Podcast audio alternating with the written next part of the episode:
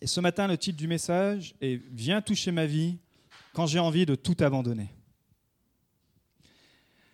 La vie est parfois dure, elle est parfois décevante, nos plans ne vont pas toujours comme on le veut, nos prières, parfois on a l'impression qu'elles ne sont pas toujours exaucées, et parfois on a envie d'abandonner. Je ne sais pas en tout cas si vous, ça vous est déjà arrivé, d'être dans le découragement et d'avoir envie d'abandonner. Alors l'opposé d'abandonner, c'est une attitude de résilience.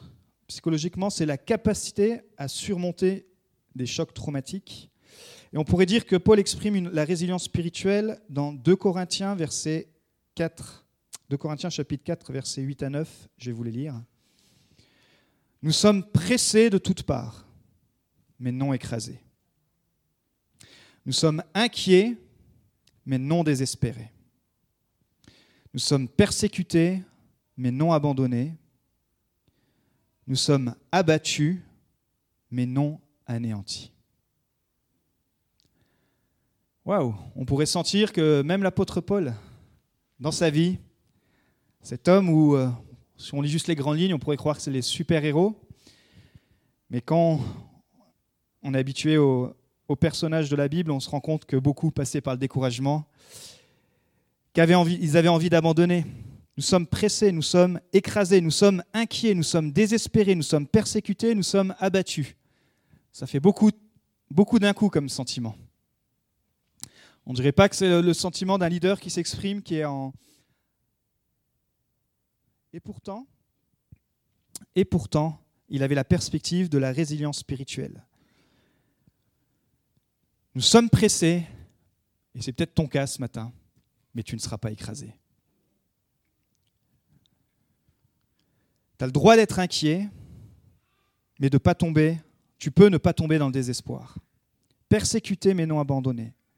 Abattu, mais non anéanti. L'abattement. Waouh. L'abattement, le découragement. Je crois que s'il y a une arme que l'ennemi aime utiliser efficacement pour décourager les chrétiens, c'est cette arme-là. Alors comment retrouver courage? Comment puiser cette résilience? Quand même à l'intérieur de nous, on a le cri de Paul, qui plutôt la première partie où on a envie de tout abandonner, où on est pressé de toutes parts. Ce matin, on va regarder deux textes, puisqu'on est quand même dans l'évangile de Marc. On ira regarder dans le texte de Marc 10, mais j'avais envie de commencer pour prendre de la hauteur avec l'exemple de Job. Parce que le livre de Job est un livre intéressant et qui traite du problème de la souffrance, qui traite du problème de la, souffrance de l'homme. Et euh, littéralement, hein, c'est des poèmes, c'est de la méditation poétique. Il y a même Victor Hugo qui a dit que le livre de Job est peut-être le plus grand chef-d'œuvre de la pensée humaine. Donc vraiment, je vous encourage euh, à le lire avec cette perspective-là. Job, on sait, c'est pas une, une, histoire racontée, c'est une histoire vraie, qu'il était un homme important, c'est un homme très riche, qu'il était connu, et tout à coup, il a tout perdu. Tout à coup, du jour au lendemain, ses troupeaux ont été volés, ses gardiens ont été tués, toute sa famille de dix enfants ont été emportés par un cyclone. Et lui-même, dans sa santé, va être atteint d'une maladie incurable, une maladie qui va, qui va vraiment lui, causer beaucoup, beaucoup de douleur. Et euh, on connaît peut-être des personnes autour de nous, ou peut-être même vous-même, ou en passant par des grosses épreuves, mais parfois quand on regarde à la perspective de Job, on se dit, waouh, Job, il a vraiment il a vraiment, vraiment souffert. Il avait vraiment de quoi être découragé. Il avait vraiment de quoi être désespéré, vraiment de quoi être anéanti, vraiment de quoi être fatigué par la vie, vraiment de quoi euh, vouloir tout balancer. Et pourtant, si vous connaissez bien sa vie, on va voir qu'il a eu une résilience. Et à la lumière de sa tragédie, on peut peut-être avoir de l'espoir et de retrouver le courage de dire non, je n'abandonnerai pas je me relèverai. Alors on va regarder ça ce matin. Seigneur, merci pour ta grâce, merci pour ta parole, merci pour euh, cet esprit d'encouragement que tu es et que Saint-Esprit encore ce matin, tu puisses faire ton œuvre. Amen. Alors première chose, c'est de dire à Dieu tout ce que tu ressens. Parfois, on, on perd l'habitude d'exprimer certains sentiments à Dieu. Il nous est dit dans Job 1, verset 20, Job se leva alors, déchira son manteau, se rasa la tête, puis il se jeta par terre, se prosterna. Des gestes qui montrent qu'il se livre tout entier, la prosternation, l'humilité.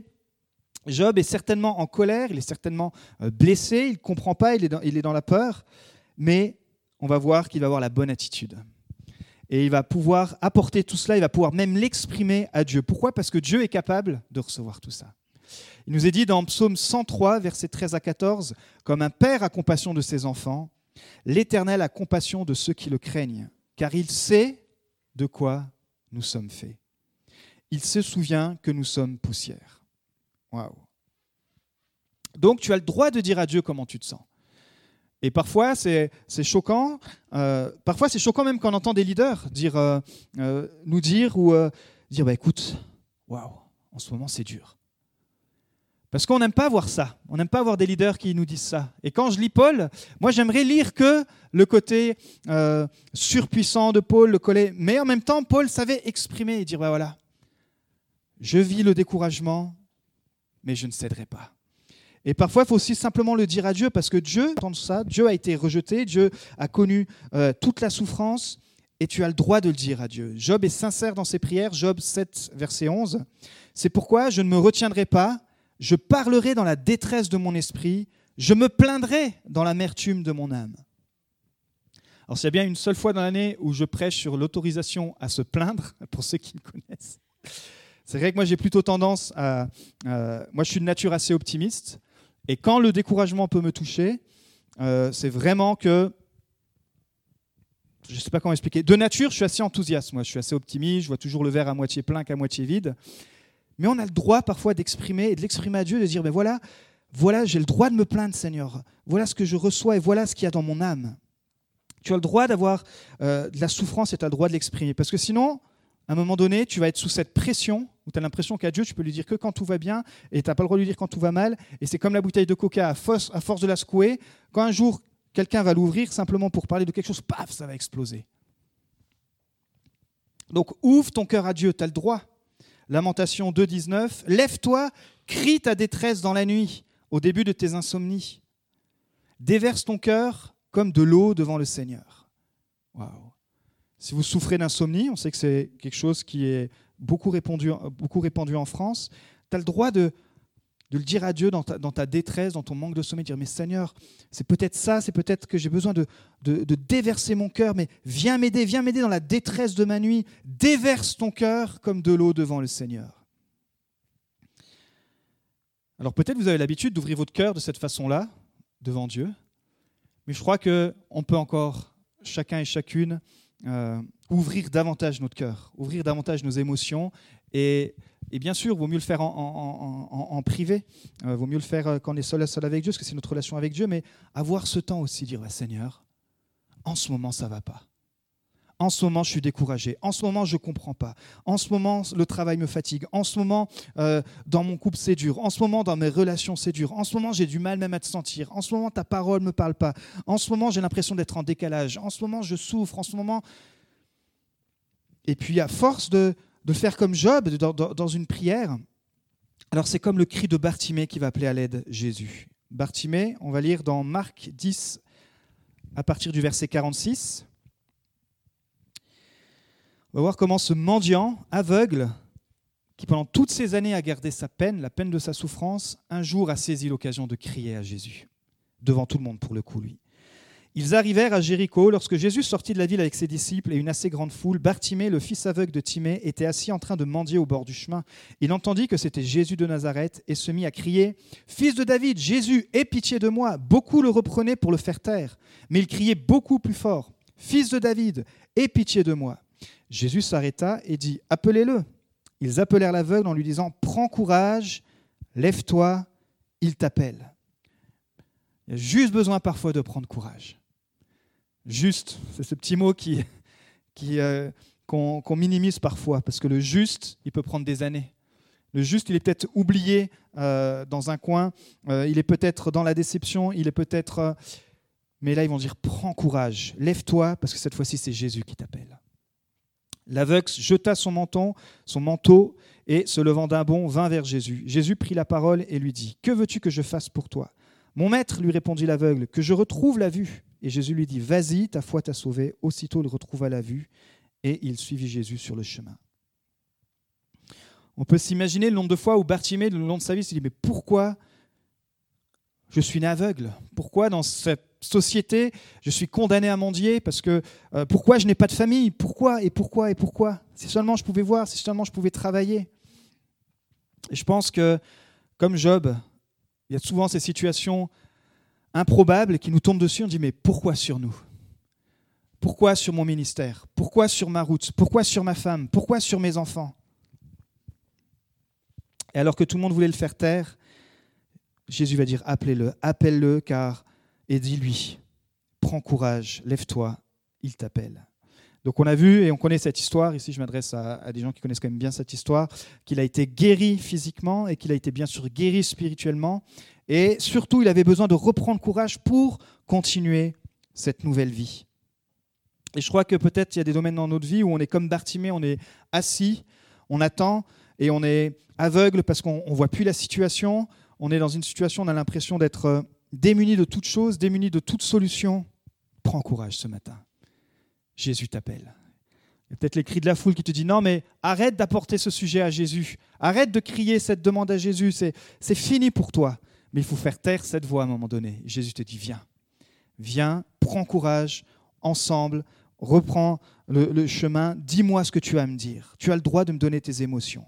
Parce qu'il dit dans Matthieu 28, 29, Moi je suis avec vous tous les jours jusqu'à la fin du monde. Pas juste quand ça va bien, ou pas juste quand ça va mal, parce qu'après on pourrait tomber toujours dans le négativisme, mais pas simplement aussi quand tout va bien, à chaque instant.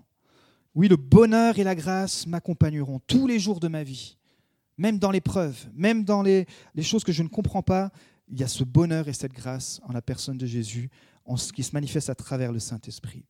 Donc premier point ce matin, tu as le droit de donner, d'exprimer, tu as le droit de te plaindre devant Dieu, d'apporter ton cœur afin de le soulager. Deuxième chose, accepte l'aide des autres. On sait que l'Église est un corps et on sait aussi que c'est pas bon d'être seul parce qu'on est vulnérable, on est comme une brebis euh, livrée euh, au lion dévorant. Mais le problème, c'est quand justement on a tendance, dans le découragement, à nous isoler parce qu'on n'ose pas partager. Alors bien sûr, il ne faut pas le partager à tout le monde et à n'importe qui. Et on va, rentrer un petit peu plus dans, le détail, mais il faut partager au moins à un ami. Et Job comptait sur l'amitié, même dans ses doutes dans l'épreuve. Job 6, 14. Celui qui souffre a droit à la bienveillance de son ami, même s'il abandonne la crainte du Tout-Puissant. Parce que ses amis, on sait qu'ils pensaient à tort que euh, la tragédie de, Job était due à cause de son péché, était le résultat du péché. Donc c'était, c'est encore une fois Inutile d'augmenter la culpabilité quand on passe par les épreuves, inutile de trouver des, des, chemins, de trouver des, personnes qui vont dire, bah voilà, c'est Dieu qui amène un jugement sur toi. Proverbe 17, 17 dit, l'ami aime en tout temps, et dans le malheur, il se montre comme un frère. Proverbe 27, 9, l'huile et les parfums réjouissent le cœur, et les conseils affectueux d'un ami sont, deux, sont doux. On avait vu que parfois, tu as besoin même d'un ami pour te porter comme le paralytique a été porté devant Jésus, on a vu ça dans Marc 2, et Jésus avait vu la foi des amis de cet homme. On a tous besoin d'avoir un ami. Et pourquoi j'insiste sur un ami? Parce qu'en réalité, l'amitié selon euh, ce que Dieu décrit, on n'en a pas beaucoup. En tout cas, on n'en a pas euh, des dizaines. Nous avons besoin d'avoir un ami, comme dit dans 1 Thessaloniciens 5, 11. C'est pourquoi encouragez-vous les uns les autres et édifiez-vous mutuellement. Portez les fardeaux les uns des autres. Galates 6.2. Alors je ne sais pas si vous avez ce genre d'amis, ou est-ce que vous êtes ce genre d'amis? Peut-être pour avoir ce genre d'amis, il faut commencer à devenir ce genre d'amis. Nous, avec ma femme, on a des, euh, amis respectifs, mais je vous assure qu'ils, dans, ce cadre-là, qu'ils se comptent sur les doigts d'une main. Et j'imagine que pour vous, c'est pareil. Ce pas les amis de Facebook ce pas les, j'aime de Facebook, des vrais amis. Et les vrais amis, ça se compte sur les doigts d'une main. Parce qu'une vraie amitié, elle est au service de quelque chose de plus grand. Je parle d'un point de vue biblique encore. L'amitié, par exemple, au service d'une vision. C'est l'amitié qu'ont eue Moïse et Aaron. Ensemble, ils ont confronté le Pharaon et ils ont pu délivrer le peuple d'Égypte. Une amitié qui a été testée, qui a été éprouvée, mais une amitié qui était au service d'une vision plus grande qu'eux. L'amitié au service de la loyauté. David et Jonathan, Jonathan qui protégea David de son propre père Saül, qui en voulait la vie de David. Mais il a eu une loyauté infaillible envers son ami. Et d'ailleurs, à sa mort, David a pris en charge son fils infirme.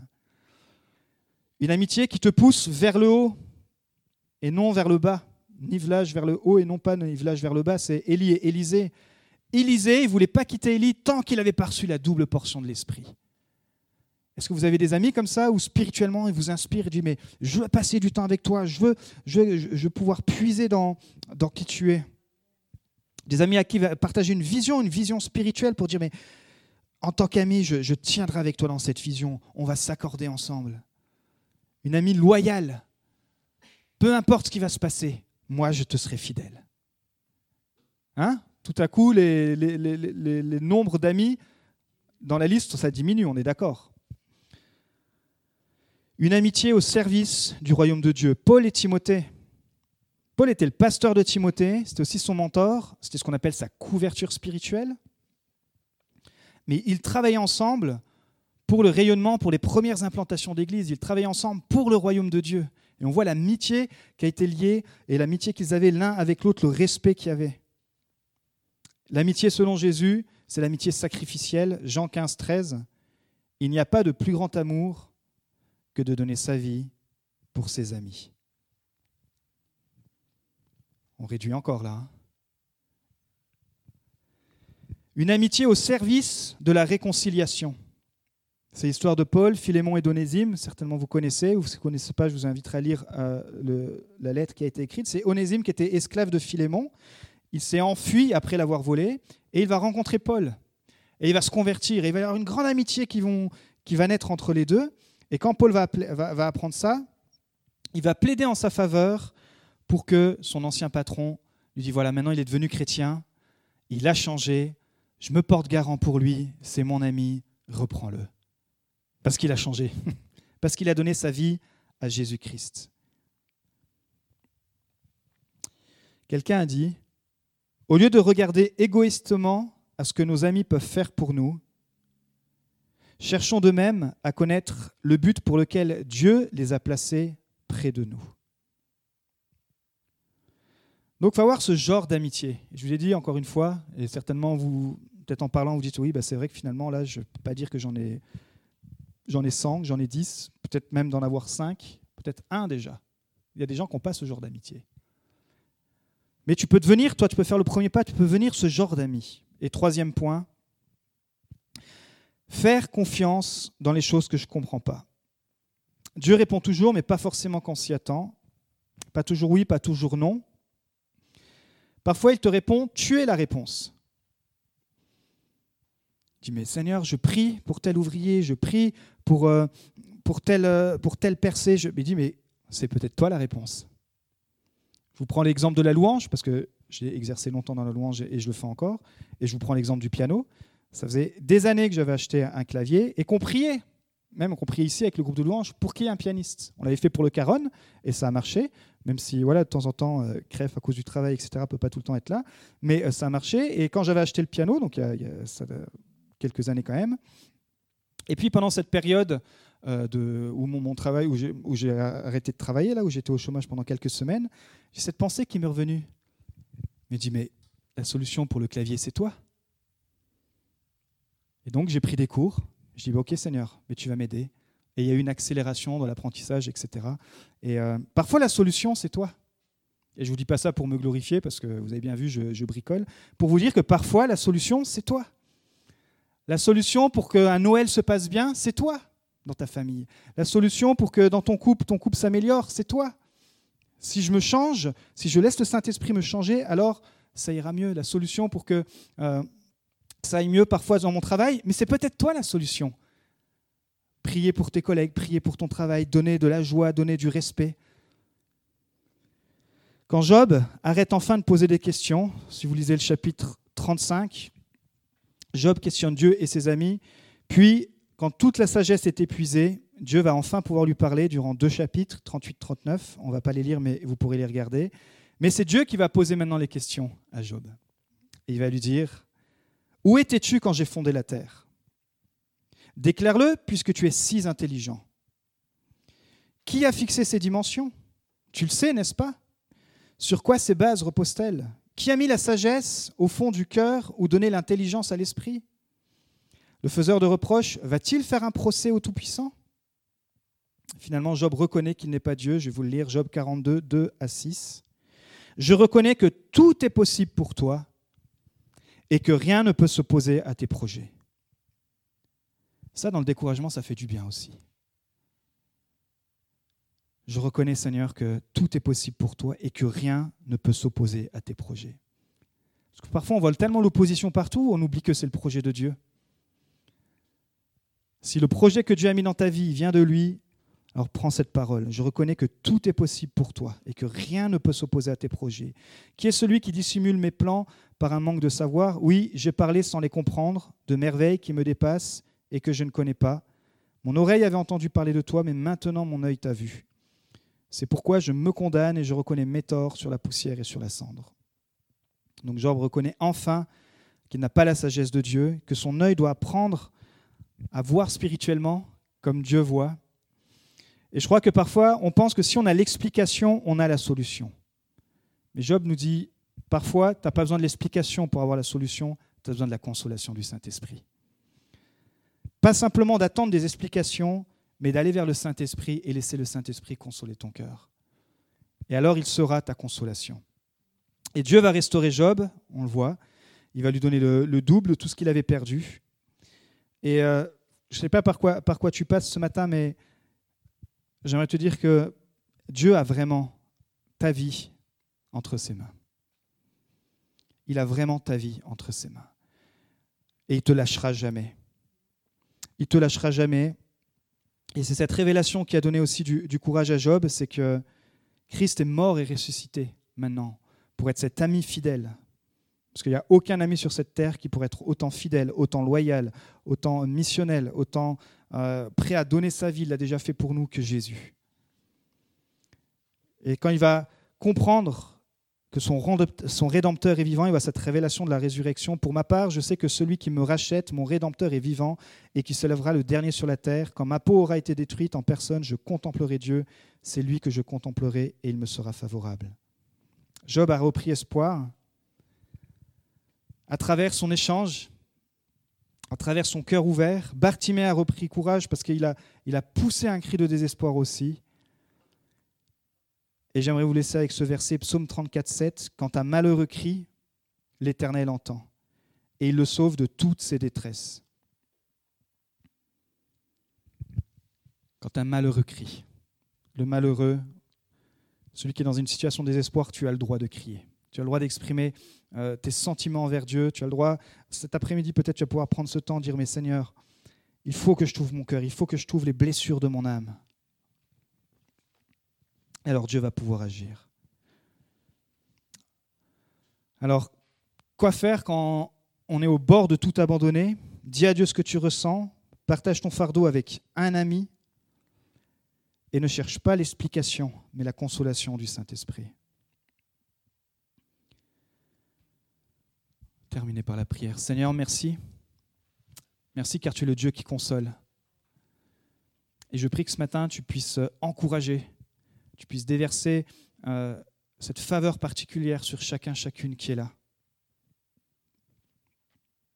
Peut-être tu essayes et à chaque fois tu tombes et à chaque fois ça te culpabilise. Mais essaye encore de te rapprocher de lui. Laisse le Saint-Esprit te conduire à la croix Laisse-le te prendre entièrement. Laisse prendre, laisse-le le prendre tous tes fardeaux. Pense que à celui que tu peux parler, Jésus, c'est vraiment ton meilleur ami. Il est celui qui peut tout entendre de toi. Ce matin, il est capable d'entendre euh, tes moindres souffrances.